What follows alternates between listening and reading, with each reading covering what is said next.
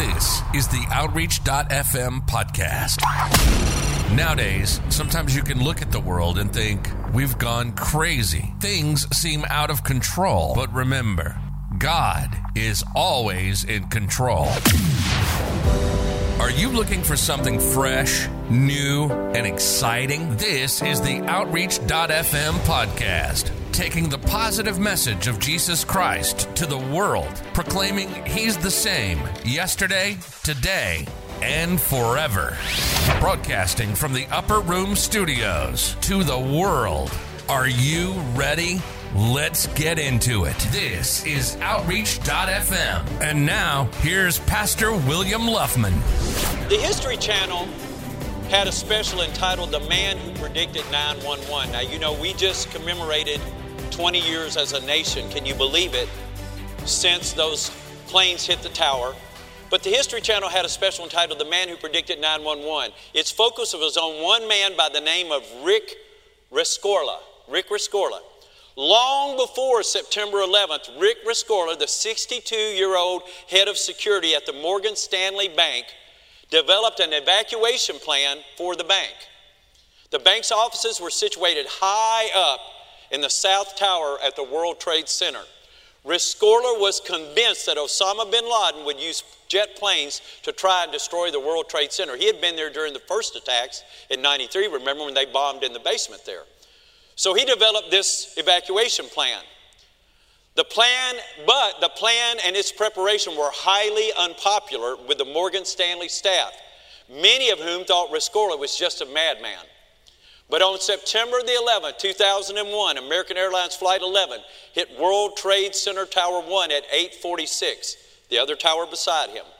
Rick Rescorla knew what had happened. He ignored the building officials' advice to stay put. Remember, that's what they told the people. He ignored their advice to stay put and began the orderly evacuation of Morgan Stanley's 2,800 employees on 20 floors of World Trade Center Tower number 2.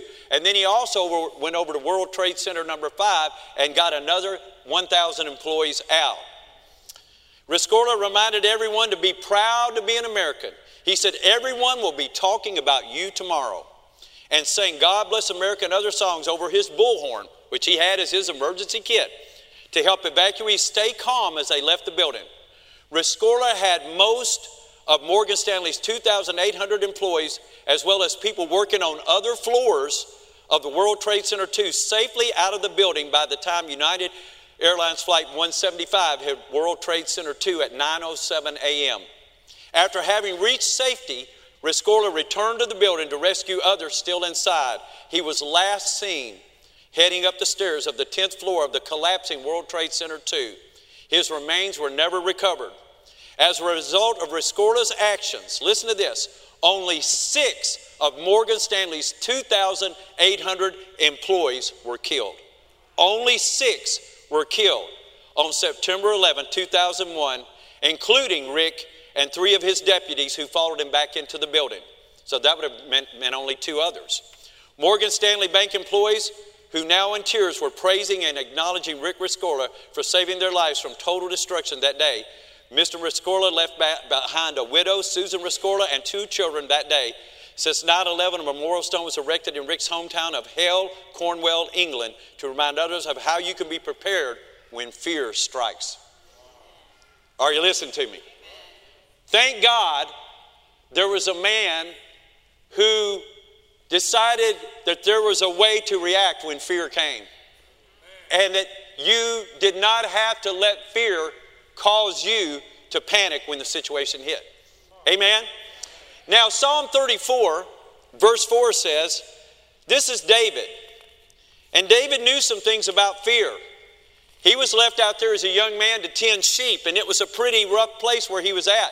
You know, the whole 23rd Psalm, if you'll remember, we studied this not long ago, and most people don't even know this. How they cannot know this about the 23rd Psalm, they recite it like it's a poem. They recite it like it's just another, but this was David talking about his experiences as a shepherd. He was talking about going through the valley of the shadow of death. That was a literal valley that he had to lead those sheep by. He was talking about leading the sheep beside still waters into green pastures. And to get them there, he had to go through a very shady place. where there was a lot of danger and there was a lot of risk involved because of wild animals. You know, that's when he said, The Lord is my shepherd, I shall not want. He makes me to lie down in green pastures. He was talking from experience. These were not just little metaphors that he was throwing out there that are cute that we recite every day. Amen? So David knew what it was to face the lion and face the bear and face Goliath and then face a, a father in law because he married his daughter. He was given as a gift in that deal. Have his father in law chase him and have his armies come after him to try to kill him. But I want you to notice what David says here. Again, he said, I sought the Lord. I sought him, and he delivered me out of all of my fears. So today, in Jesus' name, we're going to get you delivered out of all of your fear in the name of Jesus. You might have had it since you were a little boy or a little girl. I told the people this morning, my Lord in heaven, I was raised in that fearful house. I heard my mama say a thousand times, oh, oh, oh, oh, I saw her do that. I saw her flinch, I saw her drop back. Uh, she'd always say, I'd say, Mama, we were over playing next door and, and uh, the ball hit the door. Oh, God, the ball hit the door. Oh, they're going to come over here after us. She'd say that. I thought, oh, my God. And she was always thinking that someone was trying to come after us, someone was going to come get us. Uh, you know, if somebody got sick, she just, oh, God, they're going to die. And, you know, I'd already, her, her thunderstorms were well documented, as you know. So understand, as a little boy, I got raised in this. And I didn't have a strong male figure there to say, son, don't worry about that. I got this. Don't worry, son. Nothing's going to hurt you. I didn't have any of that. So by the time I became an adult, uh, I said something this morning I want to say early to you. You can't outgrow fear. You ought to write that down. You can't outgrow fear. Oh, yeah, yeah, I used to be afraid of the boogeyman, and I'm not anymore. Okay, but you want to know why? Because you found out there wasn't one. You didn't just outgrow it. See, you, you got you, you got exposed to truth and facts, and the truth and facts dismiss the fear. And that's what I'm here to do to you today. To introduce you to some truth and facts so you don't have to be afraid anymore. Can shout amen? How many of you want to be delivered from fear? Now, we read last week from 1 Chronicles 22 how the commission was given to the people of Israel. It said, Be courageous and be fearless. Be fearless. Then we read in 1 Timothy where Jesus, standing before Pontius Pilate, you know, the account over in Timothy, it said, and he gave a fearless testimony. Now, he knew the power that Pontius Pilate had, but he was fearless. How can you be fearless in a fearful situation? And there are some fearful situations. We live in a fearful world. Once you go out those doors, you better have on the armor of God. Now, you can carry a little something, something over here. That, that's good. That may bring you a little security, but you better have on the armor of God too. And by the way, we carry a little something, something. David had a slingshot. God didn't tell David to run at that giant and just scream at him and he'll fall. He said, uh, take, your, take, your, take your weapon, son. For all of you that have been indoctrinated by, and politicized about some of these things, amen. Don't get me started because I would love going down that road. I always do. But David knew what fear was like. But he said, I sought the Lord and he delivered me out of all my fear. In the, in the uh, I think it's the New Living Translation, he said, I sought the Lord and he freed me from all of my fear. Wouldn't it be great to be freed from fear? I was going to bring them in here. Maybe I'll bring them in next week because I brought them in before a couple years ago. I was going to bring in two of my cassette tapes. How many of you know what that is? You know they're making a little bit of a comeback, just like vinyl records have made a comeback. I remember when Janelle was real small, she came over to our house and, Grandpa, what's that? And it was my vinyl record collection. I said, It's a record. What's a record? I said, Well, it's got music on. How do you hear it? So you put it on a record player. What's a record player? So I said, It's this. So I showed it to her. And now I bought her one about three years ago. She got records now. And I was at a store two years ago, and lo and behold, right there on display was a cassette player. I was like, thank you, Jesus. Come on, man. Let's go. I got like 2,000 of these things, man. Come on. Let's get these things back in. But I was going to bring in a couple of my cassette tapes from Brother Copeland that you've heard so much about. In 1978, I bought six of them, and one of them, on, and I'm going to bring it in. It's been broken open and re-glued so many times, and it's yellow. That it was in a white case. It says, "Walking Free from Fear." Wow. Now I remember when I got that cassette tape in 1978. I was a 20-year-old man. And I'd love to tell you that I was a 20 year old man that was fearless and, you know, filling my oats. And because by that time, I'd foolishly gotten married young and I had a child. You know, I was, I was a father at 18. you know, uh, don't try this at home. Amen. but, uh, but you would have thought me being a, a father and a husband, you know, but I wasn't. I still had a lot of that fear in me that was put in me as a little boy. Now, I gotten born again when I, in 1976, but I was in a church that shouted and hollered and screamed. And I mean, those pastors, man, that, I mean, I'm not, I'm not making fun of them, but I'm just saying, and I mean, you, I mean, and they go after it. But when you go home and you didn't have him there beside you, the devil went, boo, you jump. Because you didn't have any word in you. You didn't have any word in you. Everybody's big and bad in the house of God. So in 1978, I started listening to a different message, and I heard Brother Copeland, and I ordered this tape, Walking Free from Fear, because I knew I needed it. Thought, my God in heaven, I, I, I it's a ridiculous. I'm a 20 year old man, and I'm still getting little things can shake me up real bad. So that started my journey on learning how to deal with fear. And I didn't overcome it right away. And I'm not going to tell you, as a human being on a planet that is full of a lot of really frightful things out there, that I don't ever still get that feeling try to come on me. But understand fear is a feeling first. And now I've learned, like Nancy said when she was here, you got to learn to respond. Now, fear, if you let it camp out, it will it'll go, you know, I can't do the whistle now because I'm preaching, and my lips are all wet. But uh, it'll whistle and then it'll, it'll get worried to come over to your house. It'll get anxiety to come over to your house. The Greek word fear is the word panic, phobos. It'll get panic to come on you. I mean, fear will invite all of its family over. That's right. And they'll sit down at your house and get in your life and get in your marriage and get in your get in your business and get in everything, get in your head. And before you know it, even when God's word comes, you can't really receive it.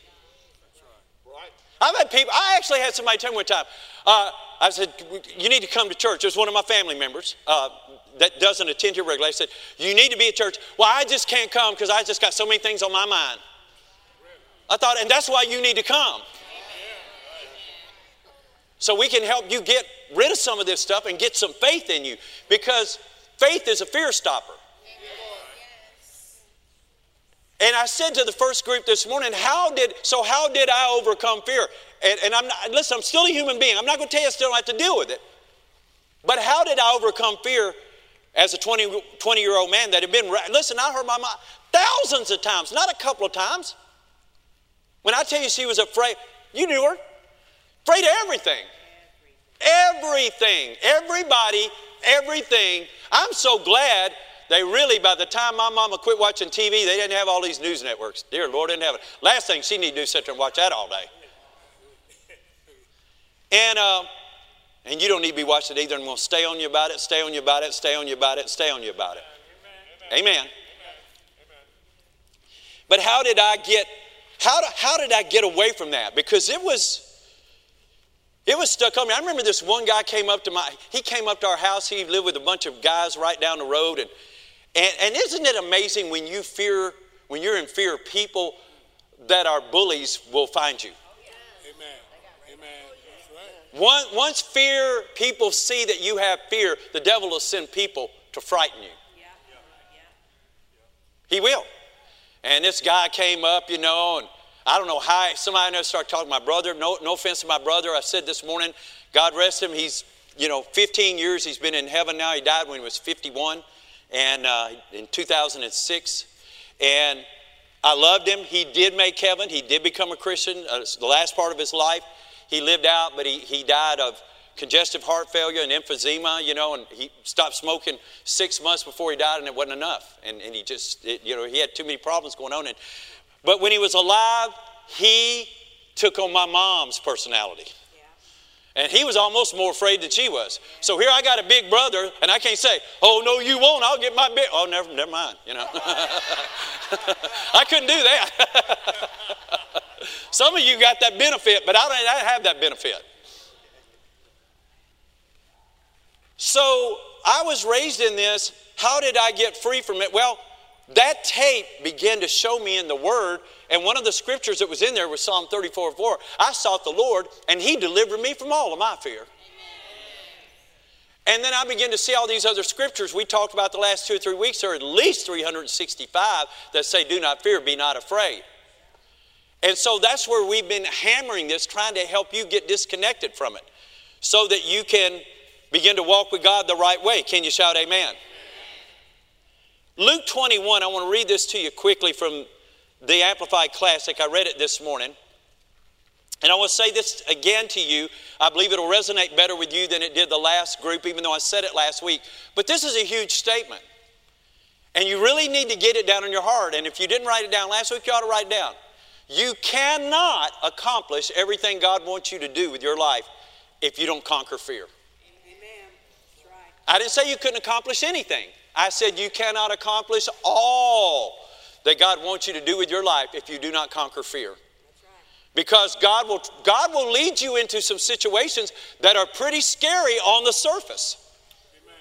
Right? Shad, I mean, Shadrach, Meshach, and Abednego, you know, uh, you're going to go in the fiery furnace. But of course, they said, you know, they said, you know, uh, we're not going to bow to your God. And we covered this last week. And, and, and they said, well, then, you know, you're going to go in the fiery furnace. And they said, well, if it be so, we're not even sure you can even throw us in there. First of all, we're not sure that God will even not stop you before you throw us in. But even if you do, our God's able to deliver us. There's a lot of things God will ask you to do that are bigger than you, that are beyond your ability, beyond your intellect, beyond your, your schooling, your, your teaching, your money. God told us to build a multi-million dollar building, and I think we had raised about three or four hundred thousand dollars is all we had. And the Lord said, Go ahead and build it and just believe God and go ahead and finance it. And I'm like, Praise the Lord. But you know, even by that time, I'd already seen how fickle God's people were. We love you, Pastor. We love you, Pastor. We love you, Pastor. I'm out of here. And I'm texting and calling and sending emails to everybody. I saw somebody yesterday, praise the Lord. But anyway, still talking about themselves. I don't get it. Got invited to a funeral yesterday. I was asked to pray. They said, do not say anything. Uh, please. They had 31 speakers. 31 speakers. 31 speakers. You know, Brother Jerkins had a, quite a life and he uh, helped a lot of people, impacted a lot of people. I was in there and there was also somebody else there. I walked up there. I did what I was told to do. I prayed my prayer. I sat down. But there were a couple others that got up there and they, they told everybody only two minutes except for the sons who were going to give the eulogy at the end. And of course, there were people that got up there and it was like four, five, six, seven minutes. And then there was one person that got up there and, of course, talked about themselves. I think they mentioned Brother Durkins four times and themselves 50, but that's another story. and I won't tell you who it was, but if you can just think for a minute, you'll know. But anyway, I, had, I don't know why, but I just had to get that out. This is my microphone. Given to me by God. Amen. Now I lost my train of thought. I got you, you guys. I feel a lot of pulling going on there. But you know, like I said, being a pastor, God told us to do something that was bigger than us. And we knew that people had to come and people had to give. I mean, we didn't have that money. Even though we signed the note for our house and our cars and everything was on the line for us, that if we if the church didn't pay the notes, we lost everything we'd worked for. But you know what? I, I, I can say this. Now I've never signed a two million dollar note in my life. I looked down, I was like, my Lord in heaven, two million, are you kidding me? But we signed the note, and I gotta say this, and Pastor Ginger knows this, I didn't have any fear at all. The Lord said, I'll use people, but don't depend on them, depend on me. He said, just remember, if you'll depend on me, I'll use people to help you do this, but don't depend on people. And boy, did I not know how prophetic that was. Can you shout amen? But God will lead you to do things that are bigger than you, that are beyond your ability, beyond your gifting, beyond your intelligence, beyond, you know, all of that. And, and that can be that can be really something for you to deal with. Um, you know, so we, we built this building. We were in this building for only, uh, really, we were only in this building three and a half years when the Lord spoke to us about building the gymnasium over there. Now, it was 2000, the end of 2006 before we built it. But remember, before you build a building, you're two years doing it all before you do it. And uh, so you say, well, what, what happened then? What, what happened then? Well, we had to trust God. We had to trust the Lord. It wasn't on me. There's no way I could have done that. No way we could have done that. The devil will put fear in you. The devil will make you think you can't do it. But everybody say this My God, my God. is so much bigger, so much bigger than, me. than me. My God, my God is so much bigger, so much bigger than my ability. Now, once you learn that, you can begin to apply it because God will cause you to step out sometime, but you won't have fear anymore. Right. Now, how are you going to deal with it? You got to have some faith. You got to start saying, you know, my God is you know, everything that God already supplied everything you need in the Word. Amen. Here's the good news God didn't have to create anything. Amen. As a matter of fact, the Bible says when Jesus got done, he sat down.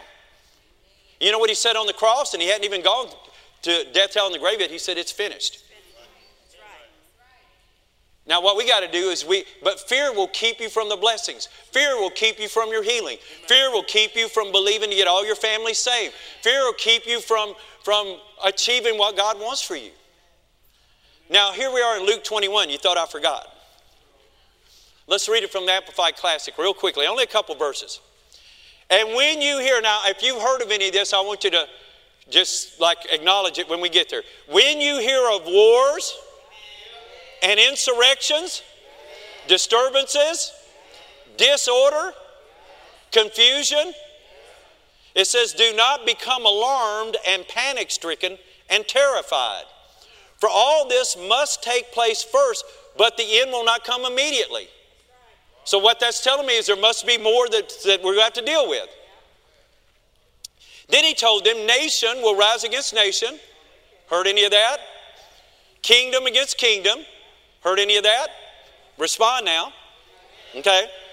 There will be mighty and violent earthquakes in various places. Mexico, just last few days. Famines. Heard any of that? How about, now I'm going to, let me read this whole part of this because it's going to give you a definition. Pestilences, which are plagues, malignant and contagious, or infectious epidemic diseases, which are deadly and devastating. Heard anything about that? And let's say, oh, the last 19 months or so. This is in the Amplified Classic Bible. I didn't add any of that. Here's what it says. I want to read it again. Plagues, malignant and contagious or infectious epidemic diseases which are deadly and devastating. And then it says there'll be sights of terror coming on the earth. Now, we're not going to go over, I could go over, but, but for lack of time, I will try not, I probably won't. If you go over to Matthew 24, uh, yeah, I think I will read a couple of verses here. Matthew 24, verse 4. Uh, this is from the Amplified Classic, real fast. Matthew 24, 4. They were asking Jesus about when is the temple going to be destroyed and uh, when, are, when are you coming back? Because you're talking about coming again. And when's the end of of everything coming. And Jesus began to answer their questions. So we need to know the answers because we can kind of locate where we are by what he tells them to look for. Many of you know a sign points you somewhere? All right. So he said, Be careful that no one misleads you, deceiving you and leading you into error. And there's a lot of that going on right now. All right. Uh, then he goes on down, he says in verse 6 when you hear of wars and rumors of wars, see that you're not frightened. Everyone say frightened. Okay, verse 8 he says, All is but the beginning, the early pains of the birth pains of the intolerable anguish. He's talking about things that are coming on this earth. Now, we're not there in this last part yet, but we're in the first part. We're in the, we're in the birth pains. Are we not? All right, let me read a little bit more. Uh, and then many will be offended and repelled and will begin to distrust and desert him whom they ought to trust and obey. Does that sound like our day? I don't believe in that God. I don't believe in that Jesus. It's all one or it's none. You know, have you heard any of that? Let me read again. Many will be offended and repelled and will begin to distrust and desert him whom they ought to trust and obey, and will stumble and fall away and betray one another and pursue one another with hatred. Does that sound like today, perhaps?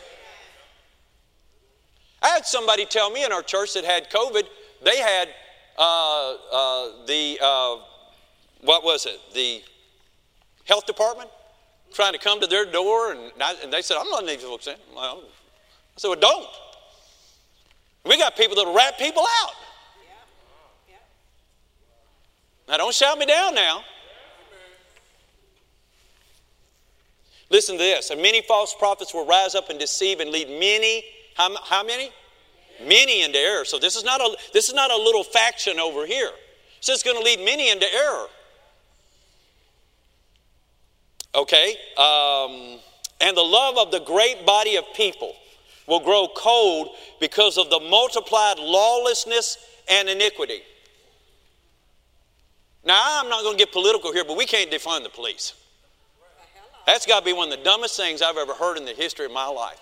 My God, it's all in the Bible that God gives people authority to keep peace. Now you gotta you gotta figure out who the bad ones are. You gotta make it tough for them to be in positions to, to violate people. I'm 100% agree with that. But you can't do away with the police.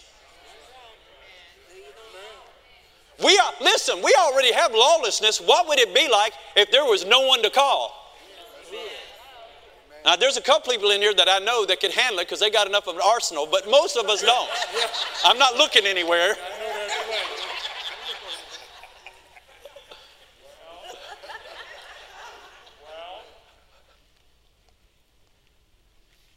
But notice it, notice it all, these are all, now let me ask you something. These things that I've read in Luke 21 and Matthew 24, are you seeing them out there today? Here's my question. I ask it at the first service, and I'm asking you. Then what's it going to take for you to put God first?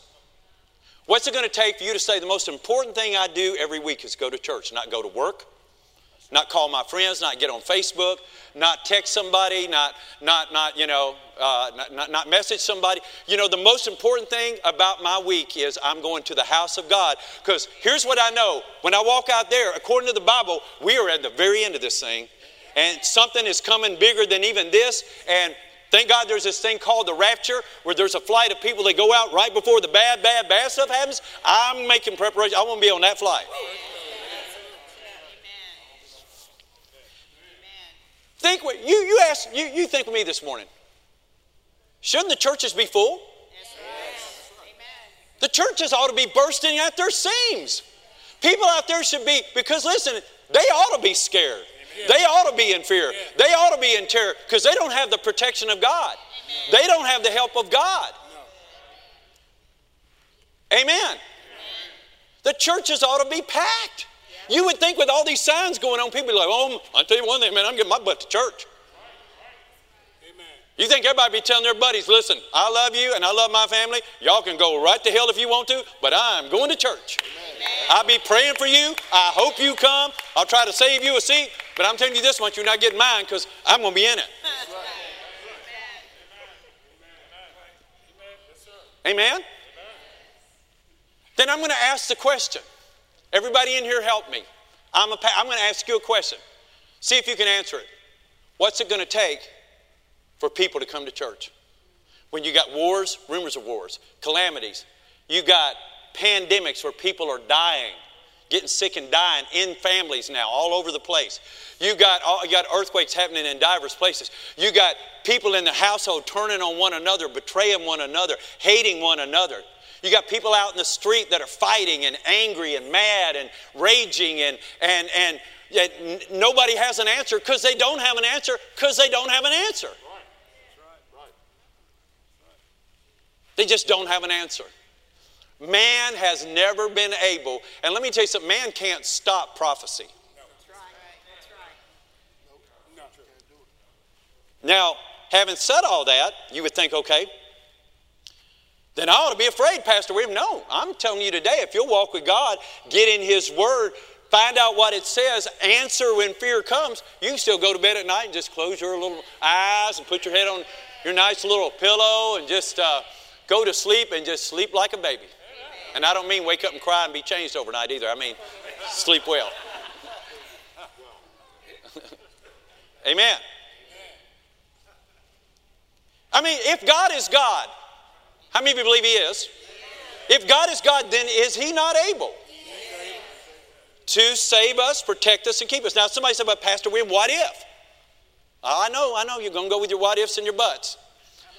What if, Pastor William? I'm, I, what, what, what, if, Pastor William? I know you, see, I know you say, I should say, no evil shall befall me, no plague come nigh my dwelling. COVID is not coming in my house. COVID is not getting my family. COVID is not getting on me. I walk, I am healed by the stripes of Jesus. But what if somebody in my house does get COVID, or what if I get it? Then you say, well, in the name of Jesus, I'm going to I'm to get well quicker than anybody. Thank God this thing's not staying in my body. Thank God I'm going to get well and I'm going to recover. I used this illustration last week to help some of you because I know that not everybody's in the same place or the same level with your faith, but I used it because it's really important. Because the three Hebrew children said, if they weren't sure that they'd get thrown in the fire furnace, but they did said, even if you, even if I am, I still believe God can help me. So even if you got diagnosed, I believe God can help me. Isn't that right, Ronald? If I'm not mistaken, sir, you had a, a pretty serious case there, didn't you? Amen. And where are you today? This man up here was uh, at the, at the doorway of death, and he's here. Now you say, but I had a family member that passed, but here, I got scripture for that. The good thing is, we got a God that covered it all. He said, for me to live is Christ, but die is gain. So I'll fight the fight, and I'll fight to live, and I'll fight for the. But you know what? It doesn't matter because if my life ends, I go, I get promoted. I don't get demoted. I get promoted. And that's why Hebrews 2 says that once you conquer the fear of death, you are really on your way to conquering fear. My little mama, again, I have to go back to her. Now, she had me when she was 43. I was, you know, I was certainly not, I wasn't planned by anybody but God. Let's just say she wasn't married. My daddy was 23. I thought he was 25. We looked it up the other day. My dad was 23 and my mom 43. About to be 43 when I was born. I wasn't planned. But God had a plan. Amen. Amen. God, Lord took, Lord took that mess. Boy, that was a mess right there. Her last husband hadn't even died, wasn't even cold, good in the grave, and guess who was coming along? Put up the, he's good, you know, he, he sends him along. But I saw my little mama. It wasn't her poverty that robbed her of her life. She didn't have anything. When she died, She'd already been moved from South Central Village to, to the nursing home. She didn't have anything. We were down in the basement the other day, Dorothy, and I saw three or four boxes that had Granny's stuff in it. And I did think about it this way it's kind of sad. They lived their whole lives, and at the end, their whole life was in three or four boxes. But in my mother's case, I thought about it wasn't the poverty that robbed her life, it was the fear. I know a lot of people don't have anything, but they have peace. They still, they just enjoy the life they have, you know. I mean, they don't have a lot, but they have the Spirit of God on them. They love God, and they don't know everything about how to maybe prosper. That's okay, but but they, you know, they they just they have peace. Because money doesn't guarantee you peace. Big house doesn't guarantee you peace. Don't ever get confused. Even though God wants you to have it, He doesn't want you to have it without peace. But I got to thinking about, I thought, you know, but my mama lived to be, uh, let's see, she lived, I was 58, she died in 93. So she lived another 25 years, you know, after that, uh, then 35 years after. So, so my 35 years. So my mom, I saw her go through 35 years of misery. And it was mostly because she had fear. Fear will rob you of your life. It'll rob you of, it'll, even, even when you have things that you should be really enjoying, it'll be hard to enjoy it. Because there's always oh, something bad about to happen. Uh, you've heard people say this, well, I've had a good day, but you know how that is. I'm due now. What kind of crazy talk is that? Well, everything's going good, but knock on wood. Can you see how we've been trained almost? This, this thing. So that's why when you first hear about the Bible and the way it deals with fear, it is difficult at first to get over it. But if you'll stay with this, it'll bring you through. Now I'm going to ask the question again. So, with all the stuff going on out there, all the craziness going on out there, all of, I mean, I mean, good. The reason we got 500 news networks, which are all worthless, but the reason we do is because there's so much. I mean, the head story now gets bumped by another one in 10 minutes, which gets bumped by another one because there's so many bad things going on everywhere.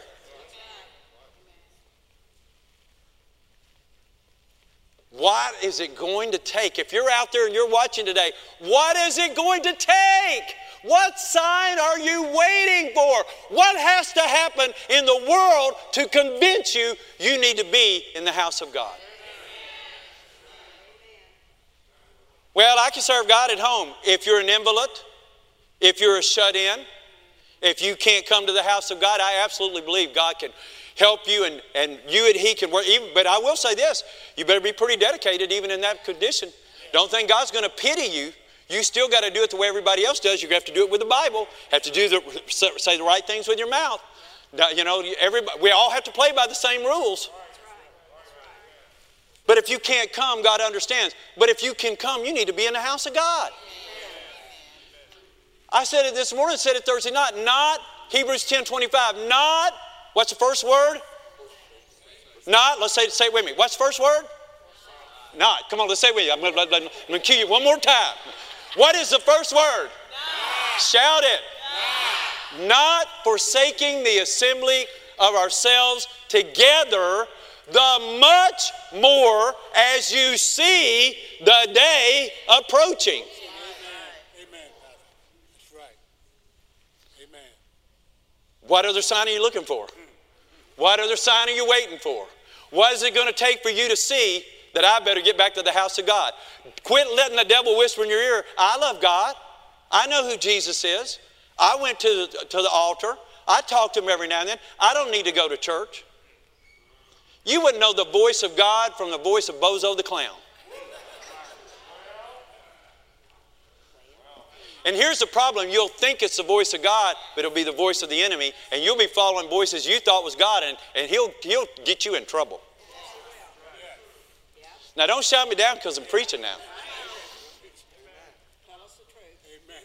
I know I'm preaching hard and heavy, and I keep thinking, Lord, give me the good old fun, happy, everybody shouts and claps for Pastor William kind of sermon. But you know, right now, we got to have something else. I'm like anybody else. I want to feel like somebody loves me while I'm preaching instead of, instead of people walking out or whatever's happening. Or I don't know what's going on with that, but I don't care. Because I'm going to speak the truth. I'm not in here to put a pacifier in your mouth. Amen.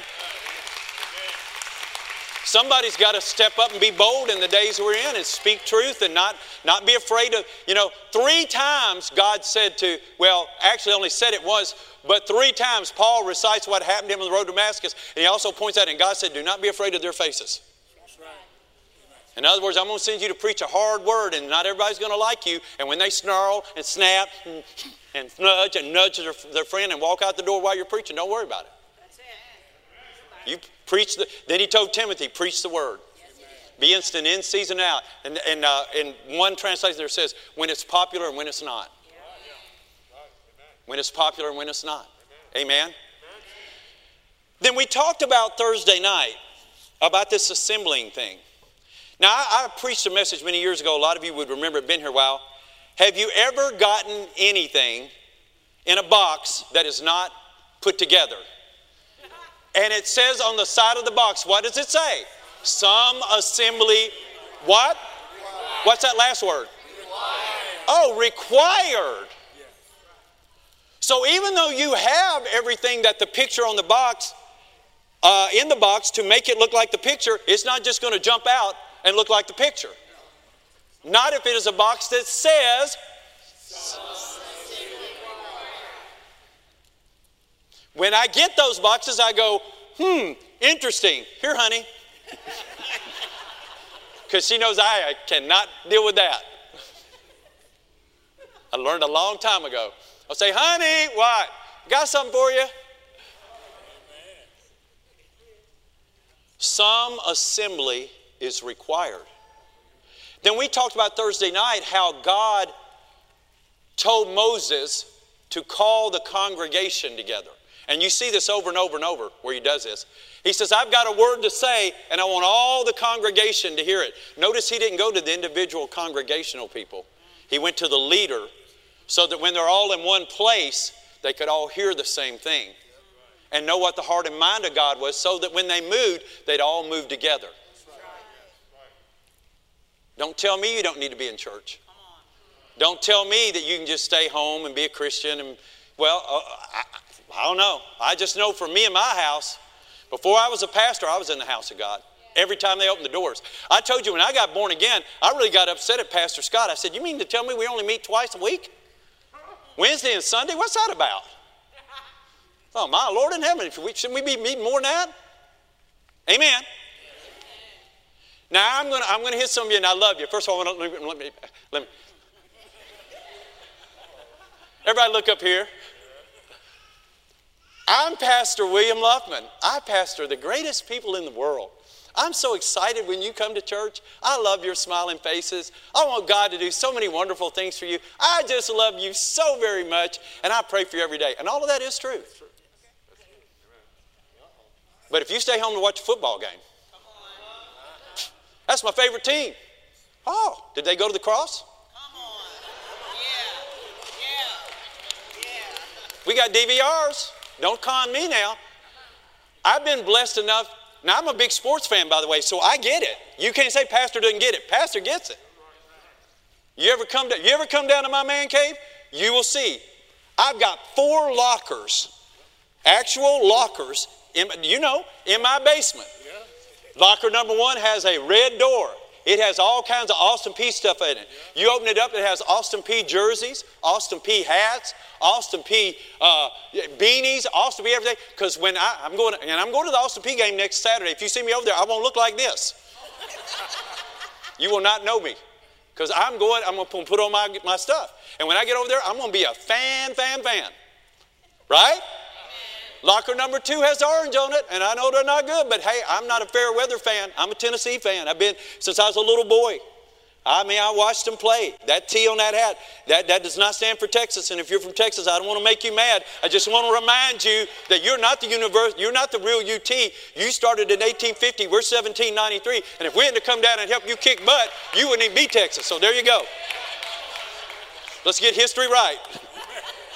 Well, I alienate people when I preach. I'm supposed to be bringing them in. My third locker has a royal blue color on it, and it has a bunch of stuff in there, which, by the way, the Tennessee locker has all the Tennessee jerseys and stuff and hats and so all the stuff. I, I, I, I went to see Peyton Manning play several times in Neyland Stadium back in the day. Uh, my third locker has uh, a royal blue, and on it, it has both the Rams, which are my football team and the Dodgers, which are my baseball team, because they both happen to have blue. So I combine them in, and if you reach in there, man, you got Dodger hats and Ram stuff and all kind. And then the last one is is kind of like gold with some purple, because that's my NBA and my hockey one, and that's for the Lakers and the Nashville Preds. And I got all stuff in there. You understand what I'm saying? How did I get started on that? I've been kicked into so many. I've been so many rabbit, rabbit paths today. But let me just say this I have had a lot of championship uh, events happen with those teams. The Lakers have won a lot. The Dodgers have won recently. The Rams won, had one run a little while back. So I could go through it. Tennessee, Tennessee won the first BCS game. We forgot that because they've been so bad since. But they did win the first one. And I actually have uh, Tee Martin signed program for that one. Um, but you know how many times I've been in church when they were playing for the national championship or they were playing for the world championship? Many, many, many times, and not just when I was a pastor. Amen. And, and I'm not condemning you, but what I'm trying to say is we're in the last days. What's it going to take? What's it going to take for us to say the most important thing I'll do all week is go to the house of God? Because even when you don't know what I said it Thursday night, even when you don't know what faith is being put in you, yes. Sometimes you can tell it. You can tell when the preacher's going on, man, you're getting something. Sometimes you don't know if you got anything till later on, and the devil pops his head up and you go, oh, no, you don't. I sought the Lord, He delivered me out, and you think, man, where'd that come from? Now, I'm just about done. I could read on, I could go on, but I think we've, we've accomplished our work today. How many of you want to be fearless? Now, remember, being fearless does not mean that you won't be introduced to fear, does not mean that fearful situations will not arise around you. Fearless doesn't even mean you may not feel some fear. But being fearless is responding with God's word. When fearful situations arise, you respond with God's word. Well, I did that and it didn't work. Well, wait, wait, wait, wait, wait a minute. Wait a minute before you make that, before you make that statement. Think, think, think back a little.